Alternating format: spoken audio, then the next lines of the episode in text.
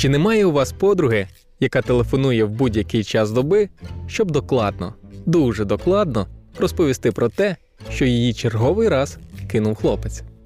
А чи немає у вас друзів, які вважають, що ваш будинок це їх будинок, забуваючи, що незваний гість гірше татарина?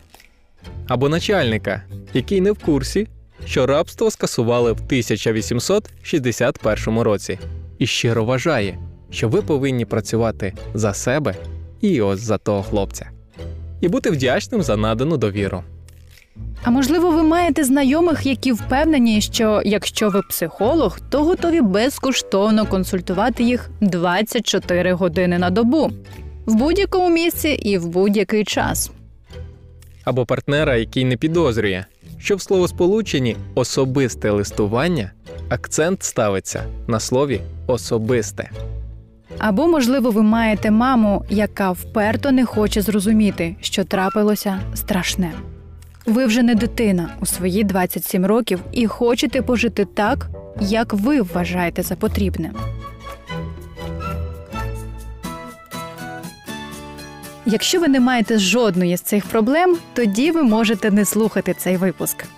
Але якщо ваша відповідь так, то ласкаво просимо. Радіопрограма Рожеві окуляри та її ведучі Юра та Оля говорять про особисті кордони.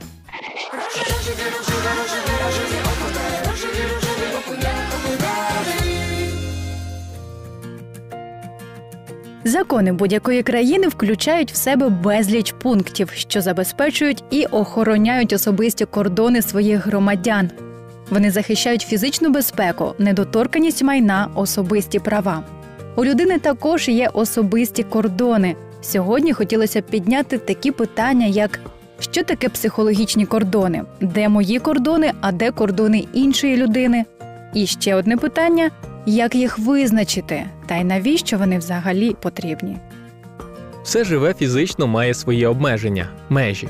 У психологічному сенсі кордони це розуміння і усвідомлення власного я, як окремого від інших. Розуміння своєї окремості формує основу нашої особистості. Чіткі кордони немов говорять нам, де ми, а де не ми, що ми відчуваємо, а що ні, чого ми хочемо, а чого ми не хочемо. І в цьому сенсі наші кордони визначають нас. Так само, як фізичні кордони показують, де починається і де закінчується приватне володіння, психологічні кордони визначають, ким ми є, а ким ми не є.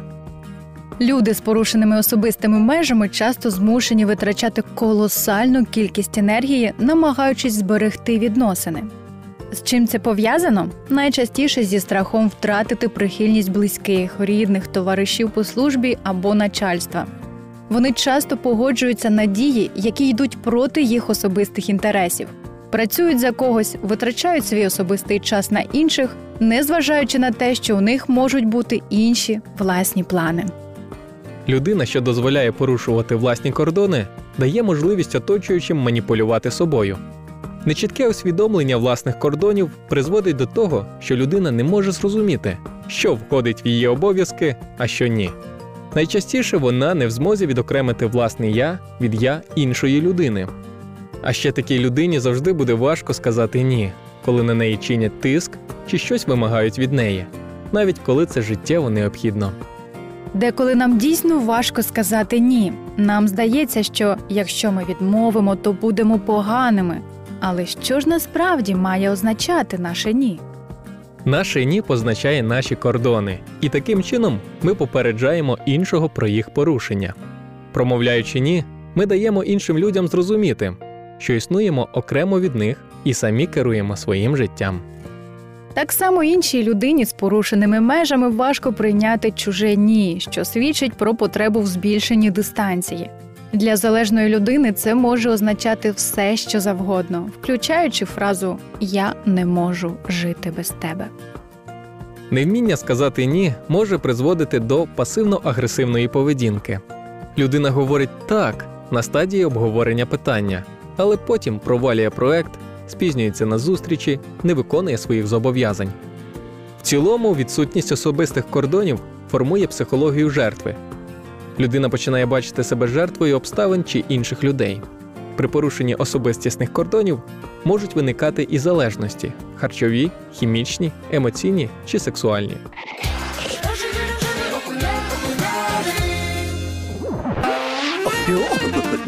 Рожеві жарти.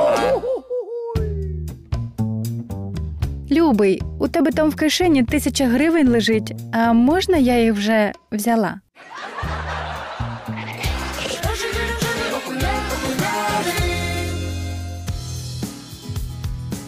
Ну що ж, у продовження позитивного настрою пропоную послухати веселу історію українця Константина Чернецького про ті ж самі кордони, але вже не з психологічної точки зору. Збирався я якось у Лас-Вегас на світову кіновиставку. Мав вилітати за кілька днів і вирішив з хлопцями пограти у футбол. Ну і так склалося, що попав мені м'яч у палець і порвав сухожилля.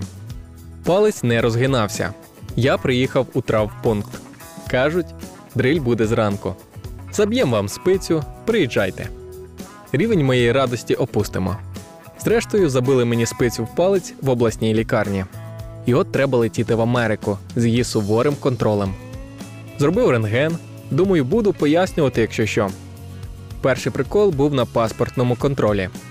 Дівчина брала відбитки пальців, і коли попросила чотири пальці лівої руки, я сказав, що нема, є тільки три.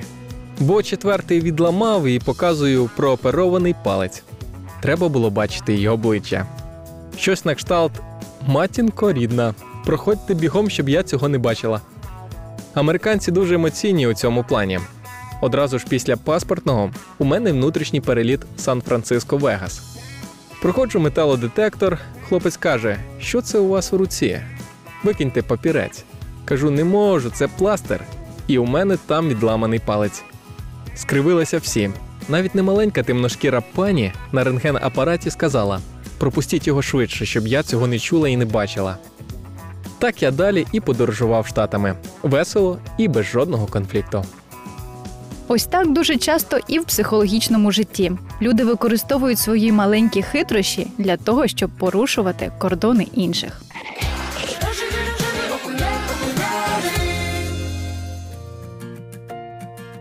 Багато з нас родом з країни, де все навколо колгоспне, суспільне, все навколо моє. Принцип боргу протягом десятиліть культивувалося в радянській культурі, тому відчуття повинності характерно для більшості з нас. Це вплив психології колективізму і відмови від своєї індивідуальності. Подібне переконання дозволяє іншим контролювати ваше життя. Коли людина відкрита для контролю над собою, вона вважає, що самостійно вирішувати, щось робити зі своїм життям це егоїстично. Якщо ви поділяєте ці переконання, інші люди можуть користуватися вашим ім'ям, вашими зв'язками, розпоряджатися фінансами і приватною власністю. Що ж цим робити? Виникає закономірне питання: як встановити межі, визначити, що можна дозволити іншим, а що ні.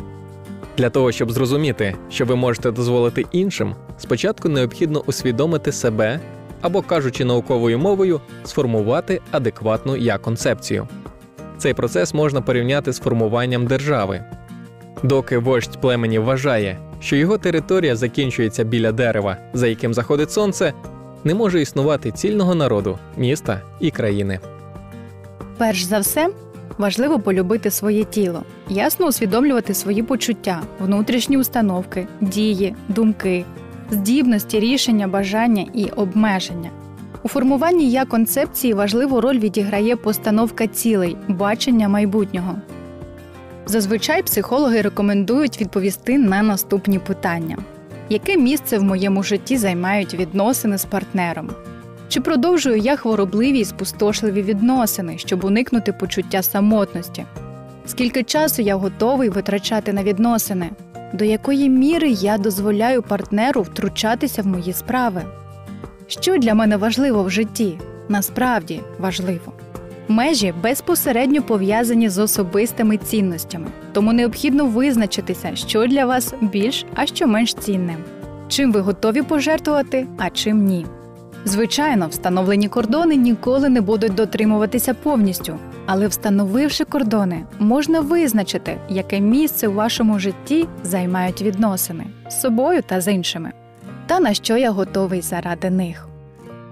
Але як зрозуміти, де закінчуються розмови про кордони і починається егоїзм? Звісно, нас може засмучувати біль близьких. Але у співзалежних відносинах ми не можемо допомогти близькій людині.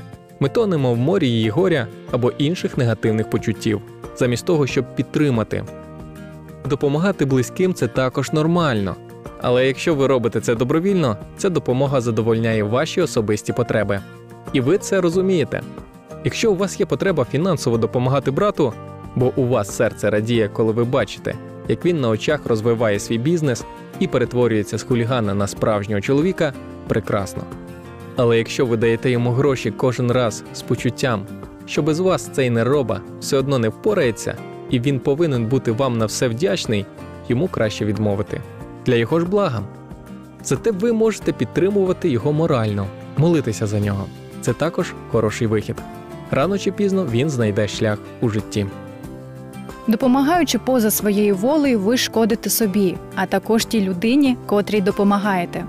Мати Тереза сказала: врешті-решт, все, що ви робите, потрібно не людям, це потрібно тільки тобі і Богові. Давайте вчитися цінувати себе не за те, що хтось без нас пропаде, а за те, що ми просто є.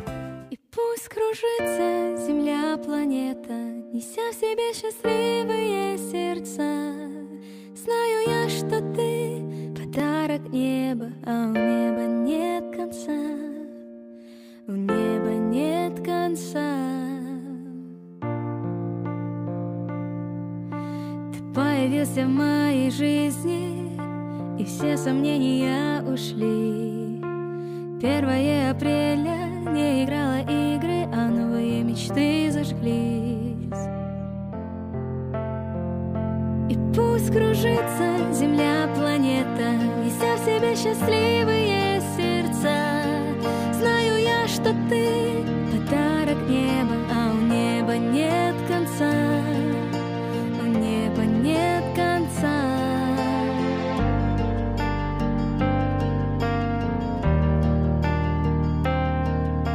Кто-то скажет, это совпадение, но случайностей ведь нет. Наша жизнь святых измерениях в свое время приходит рассвет. И пусть кружится земля, планета, неся в себе счастливые сердца. Знаю я, что ты подарок неба, а у неба нет конца. У неба нет конца. И пусть кружится земля, планета, неся в себе счастливые